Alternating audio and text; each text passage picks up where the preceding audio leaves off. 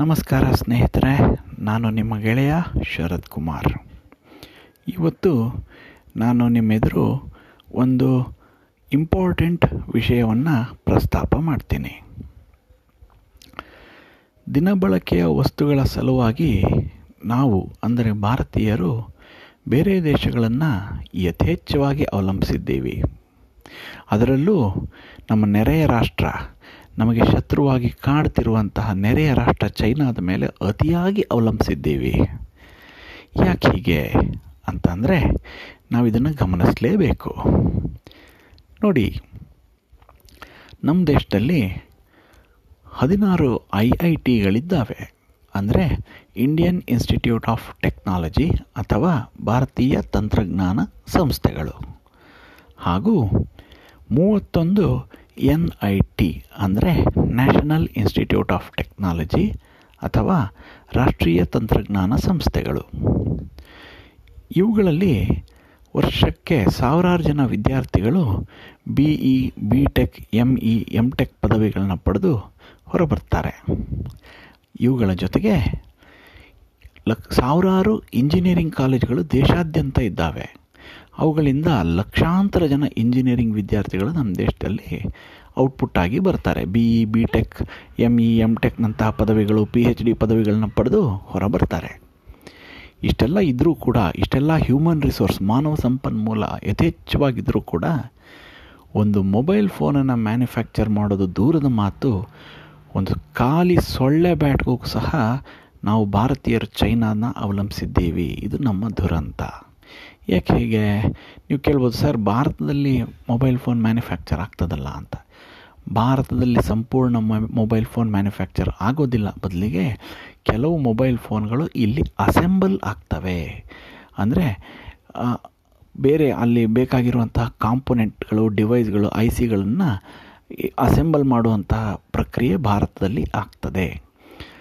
ಆ ಪ ಪರಿಕರಗಳು ಏನು, ಕಾಂಪೊನೆಂಟ್ಗಳು, ಡಿವೈಸ್ಗಳೆಲ್ಲ ಏನಿದೆ ಮೊಬೈಲ್ ಫೋನಿಗೆ ಬೇಕಾಗುವಂಥದ್ದು, ಒನ್ಸ್ ಅಗೈನ್ ಅವು ಚೀನಾದಲ್ಲಿ ಮ್ಯಾನುಫ್ಯಾಕ್ಚರ್ ಆಗುವಂಥದ್ದು. ಕೆಲವು ಥೈಲ್ಯಾಂಡು, ತೈವಾನು, ಜಪಾನ್ಗಳಲ್ಲಿ ಮ್ಯಾನುಫ್ಯಾಕ್ಚರ್ ಆಗ್ತವೆ.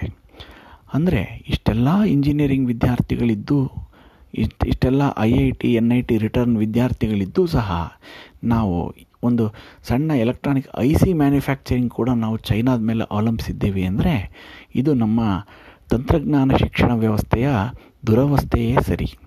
ಯಾಕೆ ಈ ಥರ ಆಗ್ತಾಯಿದೆ ಅಂತ ಅಂದರೆ, ನಮ್ಮ ದೇಶದಲ್ಲಿ ಇಂಜಿನಿಯರಿಂಗ್ ವಿದ್ಯಾಭ್ಯಾಸದಲ್ಲಿ ಕಲಿಯೋದಕ್ಕೂ ಇಂಡಸ್ಟ್ರಿನಲ್ಲಿ ರಿಕ್ವೈರ್ಮೆಂಟ್ ಇರೋ ಸ್ಕಿಲ್ಗೂ ಯಾವುದಕ್ಕೆ ಯಾವುದಕ್ಕೂ ಸಂಬಂಧವೇ ಇಲ್ಲ ಅನ್ನೋ ರೀತಿಯಲ್ಲಿ ಆಗಿದೆ. ಸೊ ಆದರೆ ನೀವು ಈ ಐ ಟಿ ಐ ಡಿಪ್ಲೊಮೊ ಕೋರ್ಸ್ಗಳಿಗೆ ಬಂದರೆ ಅಲ್ಲಿ ಪರಿಸ್ಥಿತಿ ಈ ಥರ ಇಲ್ಲ.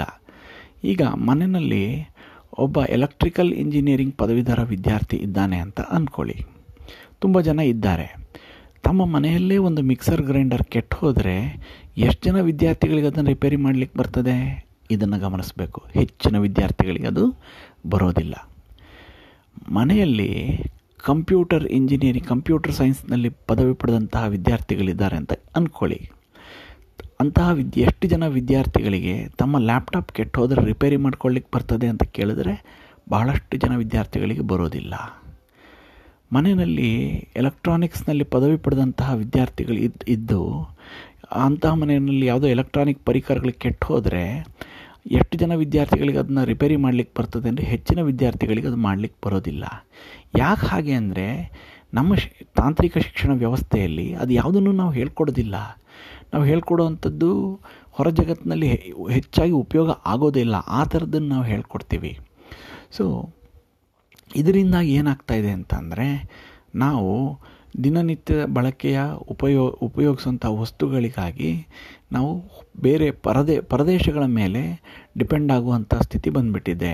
ಅದು ಚೈನಾ ಆಗಿರ್ಬೋದು, ಜಪಾನ್ ಆಗಿರ್ಬೋದು, ಜರ್ಮನಿ ಆಗಿರ್ಬೋದು, ಇನ್ಯಾವುದೇ ದೇಶ ಆಗಿರ್ಬೋದು. ಇದು ಯಾಕೆ ಹೀಗೆ ಅಂತಂದರೆ, ಒಂದು ನಮ್ಮ ಶಿಕ್ಷಣ ವ್ಯವಸ್ಥೆಯಲ್ಲಿ ಆಗಿರುವಂತಹ ಲೋಪ.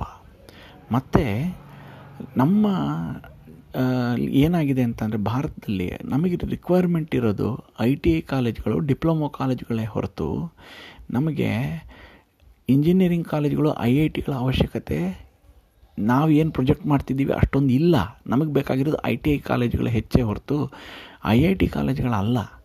ನಮಗೆ ಐ ಟಿ ಐ ಡಿಪ್ಲೊಮೊಗಳಿಗೆ ನಮ್ಮಲ್ಲಿ ಹೆಚ್ಚಿನ ವಿದ್ಯಾರ್ಥಿಗಳು ಅದನ್ನು ಫೋಕಸ್ ಮಾಡೋದೇ ಇಲ್ಲ.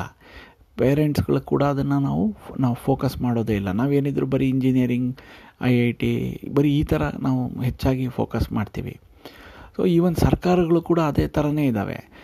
ಇದನ್ನು ಈ ಸ್ಕಿಲ್ ಡೆವಲಪ್ಮೆಂಟ್ ಕಡೆ ಹೆಚ್ಚಿನ ಸರ್ಕಾರಗಳು, ಈ ಇಲ್ಲಿವರೆಗೆ ಆಳ್ಕೊಂಡು ಬಂದಂಥ ಸರ್ಕಾರಗಳು ಗಮನನೇ ಕೊಡಲಿಲ್ಲ. ಸೊ ಈ ನಿಟ್ಟಿನಲ್ಲಿ, ಈ ಲೋಪವನ್ನು ಸರಿ ಮಾಡುವ ನಿಟ್ಟಿನಲ್ಲಿ ಪ್ರಸ್ತುತ ಸರ್ಕಾರ ಒಂದು ಹೆಜ್ಜೆ ಇಟ್ಟಿದೆ. ರಾಷ್ಟ್ರೀಯ ಶಿಕ್ಷಣ ನೀತಿ ಎರಡು ಸಾವಿರದ ಇಪ್ಪತ್ತನ್ನು ಜಾರಿ ಮಾಡುವ ಮೂಲಕ, ಅಂದರೆ ಅದನ್ನು ಶಿಕ್ಷ ರಾಷ್ಟ್ರೀಯ ಶಿಕ್ಷಣ ನೀತಿನ ಒಂದು ಹೊರತರುವ ಮೂಲಕ ಇದೊಂದು ಹೆಜ್ಜೆ ಇಟ್ಟಿದೆ. ಅದು ಪೂರ್ತಿ ಇಂಪ್ಲಿಮೆಂಟ್ ಆದರೆ ಹಂಡ್ರೆಡ್ ಪರ್ಸೆಂಟ್ ಅದೊಂದು ಒಳ್ಳೆಯ ರಿಸಲ್ಟ್ ಕೊಡ್ತದೆ. ಅದು ಎಷ್ಟು ಮಟ್ಟಿಗೆ ಇಂಪ್ಲಿಮೆಂಟ್ ಆಗುತ್ತೆ ಅನ್ನೋದು ನೋಡಬೇಕು. ಸೊ ಇದ್ರ ಜೊತೆಗೆ ಇನ್ನೊಂದೇನು ಅಂತಂದರೆ, ಪ್ರಸ್ತುತ ಶಿಕ್ಷಣ ಪದ್ಧತಿ ಏನಿದೆ, ಇದು ಮೆಕ್ಯಾಲೆ ಶಿಕ್ಷಣ ಪದ್ಧತಿಯನ್ನು ನಾವು ಪಾಲಿಸ್ಕೊಂಡು ಬರ್ತಾಯಿದ್ವಿ. ಈ ಮೆಕ್ಯಾಲೆ ಶಿಕ್ಷಣ ಪದ್ಧತಿಯಲ್ಲಿ ಶಿಕ್ಷಣ ಪಡೆದಂಥವರು ಒಳ್ಳೆ ಕ್ಲರ್ಕ್ಗಳಾಗ್ಬೋದೇ ವಿನಃ ಒಳ್ಳೆ ಅಥವಾ ಬೇರೆ ಜಾಬ್ ಸೀಕರ್ಸ್ ಆಗ್ಬೋದೇ ವಿನಃ ಜಾಬ್ ಡೋನರ್ಸ್ ಆಗಲಿಕ್ಕೆ ಸಾಧ್ಯ ಇಲ್ಲ. ಸೊ ಹಾಗಾಗಿ ಈಗೇನು ಹೊಸ ಶಿಕ್ಷಣ ನೀತಿ ಇದೆ, ಎರಡು ಸಾವಿರದ ಇಪ್ಪತ್ತರ ರಾಷ್ಟ್ರೀಯ ಶಿಕ್ಷಣ ನೀತಿ, ಅದು ಬಂದ ಮೇಲೆ ಯಾವ ಥರ ಬದಲಾವಣೆಗಳಾಗುತ್ತದೆ ಅನ್ನೋದನ್ನು ನಾವು ಕಾದು ನೋಡಬೇಕಾಗಿದೆ. Let us see and let us hope for the best. Thank you.